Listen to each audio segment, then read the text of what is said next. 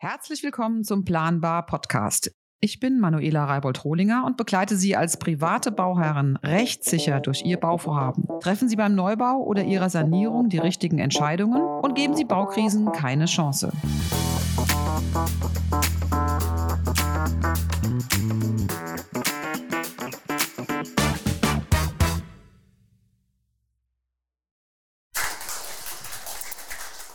Ich mache nur einen schnellen Übergang, denn jetzt kommen wir schon zu unserer Keynote, zu unserer Bauretterin. Ich möchte Ihnen gar nicht viel vorwegnehmen, es ist einfach super schön, dass Sie heute da sind. Legen Sie los.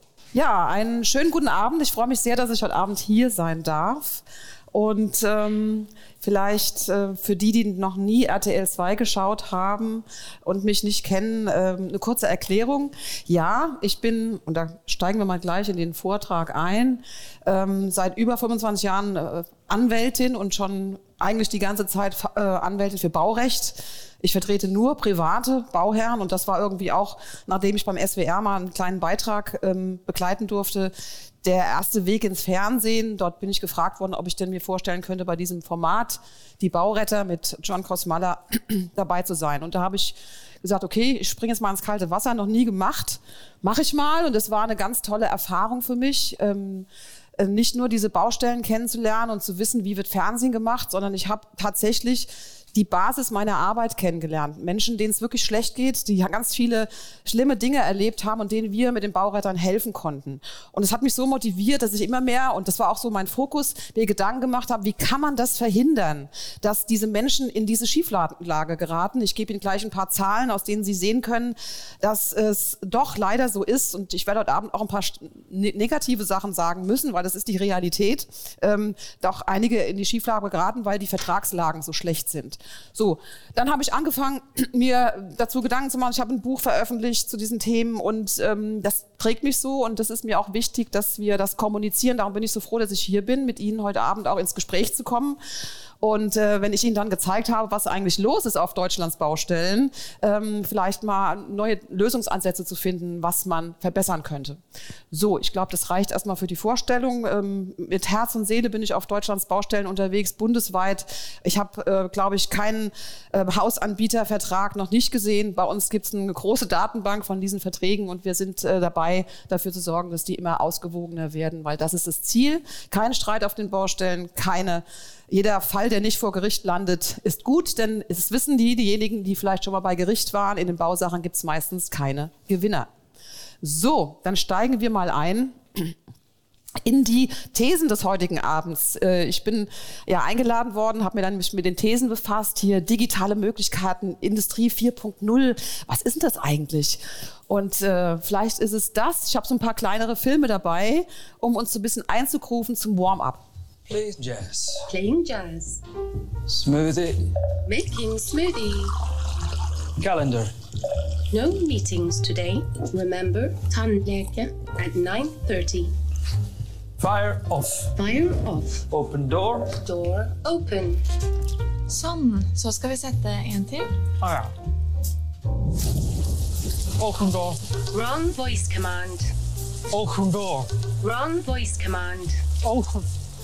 Open door. Repeat that. Open door. I didn't understand that. Hey, open door. Play on the floor. Sing on the floor. Etwas, etwas äh, frech, das jetzt hier mitzubringen, aber das kann ja auch Industrie vier Punkt null sein. Also äh, es geht immer noch weiter. Wir haben noch eine weitere These. Die neuen regenerativen Baustoffe, das ist das, wo wir einsteigen wollen. Und ich bin ein großer Holzfan. Ich habe damals, als wir unser Haus gebaut haben, mit meinem Mann diskutiert, gibt es ein Haus aus Holz oder Stein auf Stein? Er hat gewonnen, es ist ein Haus auf Stein auf Stein geworden. Ich hätte lieber ein Holzhaus gebaut. Heutzutage ist es ähm, ähm, in aller Munde und es gibt einfach auch viele Ähm, interessante Projekte, die zum Beispiel hier modulares Bauen, viel Grün mit ähm, auch den gesellschaftlichen Aspekten, also nicht nur Wohnraum, sondern auch Coworking Spaces zu schaffen. Ähm, da gibt es viele tolle Ideen und ja, Ähm, ich bin auch sehr gespannt, ob die Startups in die Richtung gehen. Ich habe mich ehrlich gesagt äh, auch da bewusst nicht vorbereitet, um mich überraschen zu lassen von den Präsentationen. Deshalb, ja, das ist so eine Sache, die natürlich auch aktuell ist. Und ähm, Wohnungsbau in Rheinland-Pfalz, das stand auch so in der Einladung, ist äh, attraktiv, auch für Haushalte mit mittleren Einkommen. Und das sind übrigens die, die ich ganz oft als Mandanten habe, bei denen es sehr knapp ist mit der Finanzierung der Wohnimmobilie. Und deshalb ist es klar, was da sein muss. Sie brauchen bezahlbaren Wohnraum, klar. Sie brauchen natürlich auch, was die Digitalisierung angeht, klare Vorstellungen, wie das aussehen kann. Und es muss schnell sein, weil die allermeisten, die in ihr neues Haus einziehen wollen, die Wohneigentum schaffen wollen, die haben in der Regel keine Zeit. Es muss schnell gehen, sie wollen schnell einziehen. Und ganz viele meiner Mandanten, die stehen, sitzen vor mir und warten, nachdem sie ein, vor einem Jahr den Bauvertrag unterschrieben haben, dass es endlich losgeht. Und warum das nicht losgeht, das zeige ich Ihnen auch heute noch.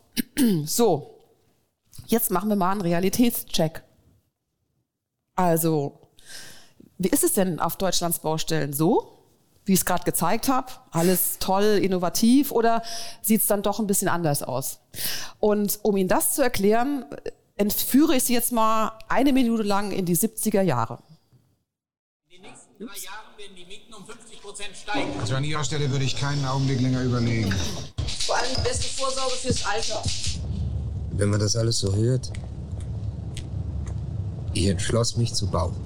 Bei der gegenwärtigen Lage, Herr Semmering, Mieterhöhung, Geldentwertung, ist die Flucht in den Sachwert das einzig Vernünftige. Und äh, einmal müssen Sie ins kalte Wasser springen. Schön.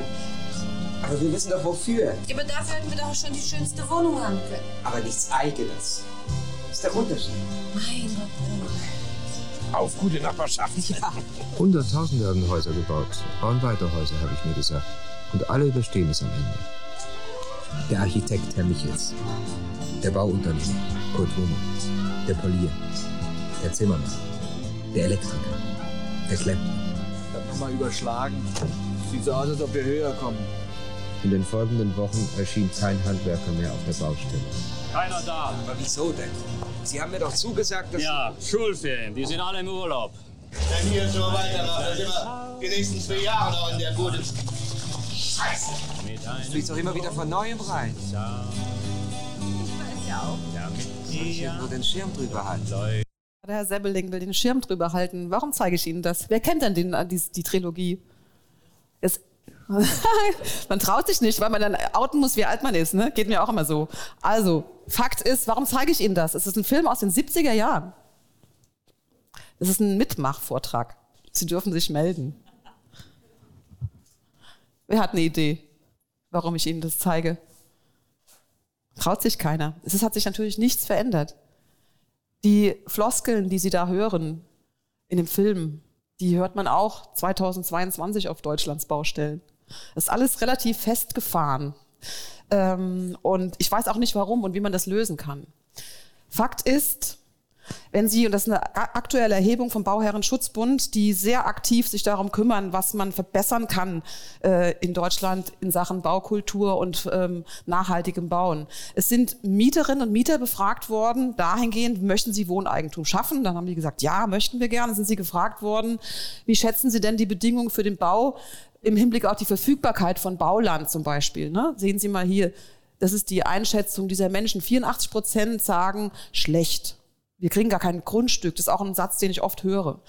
Hier geht es darum, Verfügbarkeit von Firmen und Handwerkern, dass das ein großes Problem ist, was Menschen zurückhält zu bauen. Ja? Und dann sind Sie noch gefragt worden, auch jetzt hier im März zweitausendzweiundzwanzig, was ist Ihrer Meinung das größte Hindernis aktuell? Und da sehen Sie ja, das ist ja eklatant, die steigenden Baukosten. Dann natürlich die Baulandknappheit, was ich eben schon erwähnt habe, Materialknappheit, wobei das auch so ein, so ein Sumpf, wo keiner genau Bescheid weiß. Nur, dass Sie mal wissen, was ist mit den Menschen, die bauen, um die geht's doch hier. Ja, wenn Sie ähm, Projekte entwickeln, wenn Sie ähm, Wohneinheiten entwickeln, wo, wo stehen denn die Kunden, wovor haben die Angst? Weil mein Ziel ist schon, dafür zu sorgen, dass es ähm, weniger Streit auf Baustellen gibt, weil viele kommen zu mir in die Kanzlei und sagen, Sie sind doch die Bauretterin. Ich habe Sie im Fernsehen gesehen. Sie haben doch jahrelang immer, dass Sie wissen doch, wie es geht. Und wenn, wenn Sie uns vertreten vor Gericht, dann gewinnen wir doch. Als ob das so einfach wäre, ne?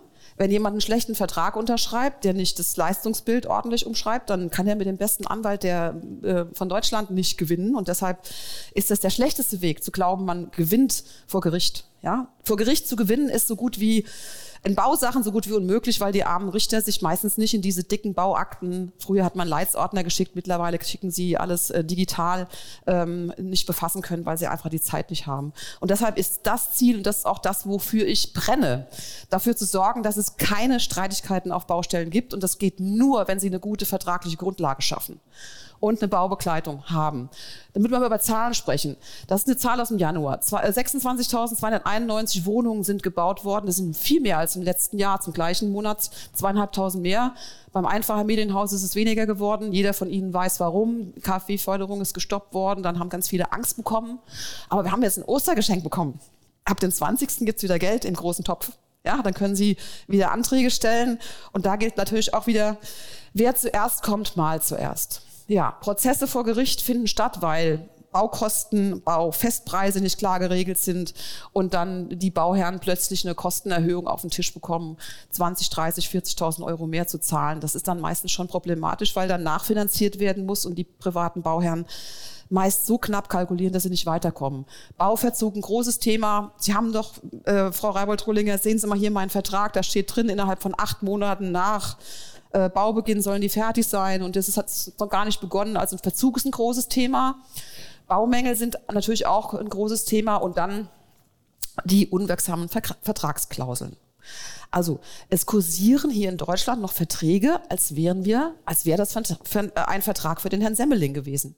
Also Sie glauben es nicht, es gibt seit zweitausendachtzehn ein neues Bauvertragsrecht, in dem steht drin, dass Verbraucher besonders geschützt werden müssen.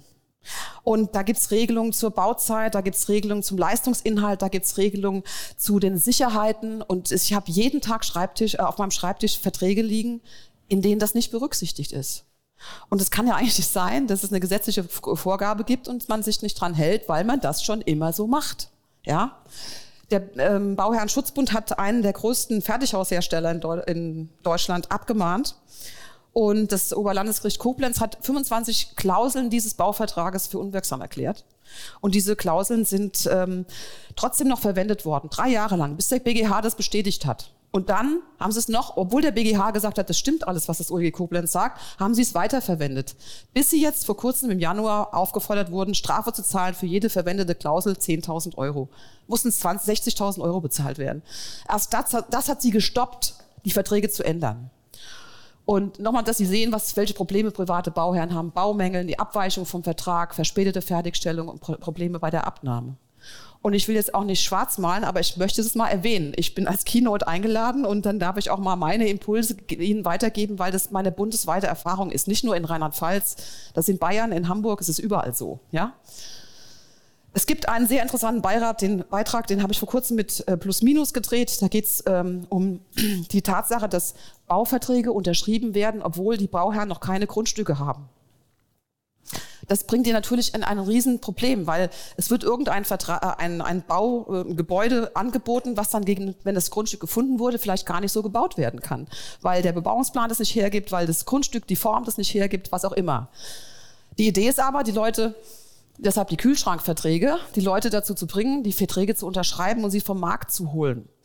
Der zweite Schritt ist dann, und das ist eine Masche, die nicht gut ist und das muss aufhören, dass man sagt, okay, wir legen jetzt mal den Vertrag in den Kühlschrank und warten schön, bis die Festpreiszeit rum ist und dann kommen wir mit der Erhöhung und sagen, tut uns leid, jetzt ist leider zwölf Monate rum, jetzt kostet es vierzigtausend Euro mehr. So, das passiert jeden Tag. Ja, ich, ich erwähne das hier, um da auch mal mit Ihnen in die Realität einzutauchen. Und dass das geändert werden muss, ist klar. Und deshalb habe ich auch zum Abschluss meiner Keynote ähm, ein paar Ideen mitgebracht, mit denen, über die man nachdenken sollte. In Richtung Baukultur, in Richtung Politik. Frau Ahnen, Sie sind heute da. Ich finde es toll. Es ist mir wichtig, dass auch die Umsetzung ähm, der, der Verträge, dass das dazu kommt, dass ausgewogene Verträge geschaffen werden und auch wirklich nicht jeder Vertrag immer wieder ähm, mit, mit, im alten Muster entsteht. Es ist schon, finde find ich, verwerflich, Menschen zuzumuten, einen Bauvertrag zu unterschreiben, obwohl die noch kein Grundstück haben. Das müsste untersagt werden. Wir werden gleich sehen, Ich habe mich jetzt mal in anderen Ländern umgeschaut, Frankreich, Österreich, geht es, geht es gar nicht. Sie können gar keinen Werkvertrag unterschreiben mit einem Bauunternehmer, wenn sie kein Grundstück vorweisen können. Und hierzulande gibt es Musterverträge der großen Hersteller. Da gibt es sogar ein, ein, ein Kästchen zum Ankreuzen, dass das Baugrundstück nicht vorhanden ist. Und das kann doch nicht sein, oder? Ja, natürlich muss auch, was die neuen Wohnkonzepte angeht, Tiny House, es gibt viele, die wollen Tiny Häuser bauen und sagen so, oh, ich habe ein Riesenproblem mit der Genehmigung, das können wir uns noch nicht vorstellen. Und dann ähm, äh, auch die Baugemeinschaften oder die Co-Living und Co-Working Spaces. Ich glaube, da braucht man ein bisschen mehr Freiheit, auch was die Behörden angeht, damit es ein bisschen einfacher geht. Und natürlich die präventive Bauberatung, das ist mein Steckenpferd, dass Menschen früh genug beraten werden, sich schlau machen, wenn sie bauen und sich auf jeden Fall begleiten lassen. Ich weiß jetzt nicht, ich glaube, meine zwanzig Minuten sind rum. Ich ähm, bin jetzt hier im Schnelldurchlauf äh, durch meinen Berufsalltag mit Ihnen durchgerannt und möchte trotzdem mit einem kleinen Impuls enden und mit Ihnen dann auch später gerne ähm, bei einem äh, kleinen Wein. Gibt's auch Wein? Gibt's Wein? Wahrscheinlich gibt's äh, Limo. Ich trinke mit Ihnen eine Limo. Ins Gespräch kommen und freut mich wirklich, wenn wir äh, uns über diese Themen unterhalten. So, klein, unser kleiner Ausstieg ist das. Von Germans gesehen. Ah ja, das ist ja preislich. Flamingos im Vorgarten, das wird das niemals machen. Hallo. Hi. Die ist doch bestimmt Veganerin. Hm. Sondern die hat doch was machen lassen. Stimmt. Die einzige Baufinanzierung, die unter die Haut geht. Also das ist jetzt kein Witz, ne? Das ist eine Berliner Bank, die sich echt hat einfallen lassen. Wenn sie bei uns finanzieren, dann kriegen sie von uns diesen kleinen Chip für ihre Haustür. Das kann man sich überlegen, ob man das will. Das ist kein Fake, das ist wirklich so gewesen. So, das war's schon. Ich danke Ihnen für Ihre Aufmerksamkeit und würde mich wirklich freuen, später mit Ihnen ins Gespräch zu kommen. Sie dürfen mich ansprechen und alles fragen.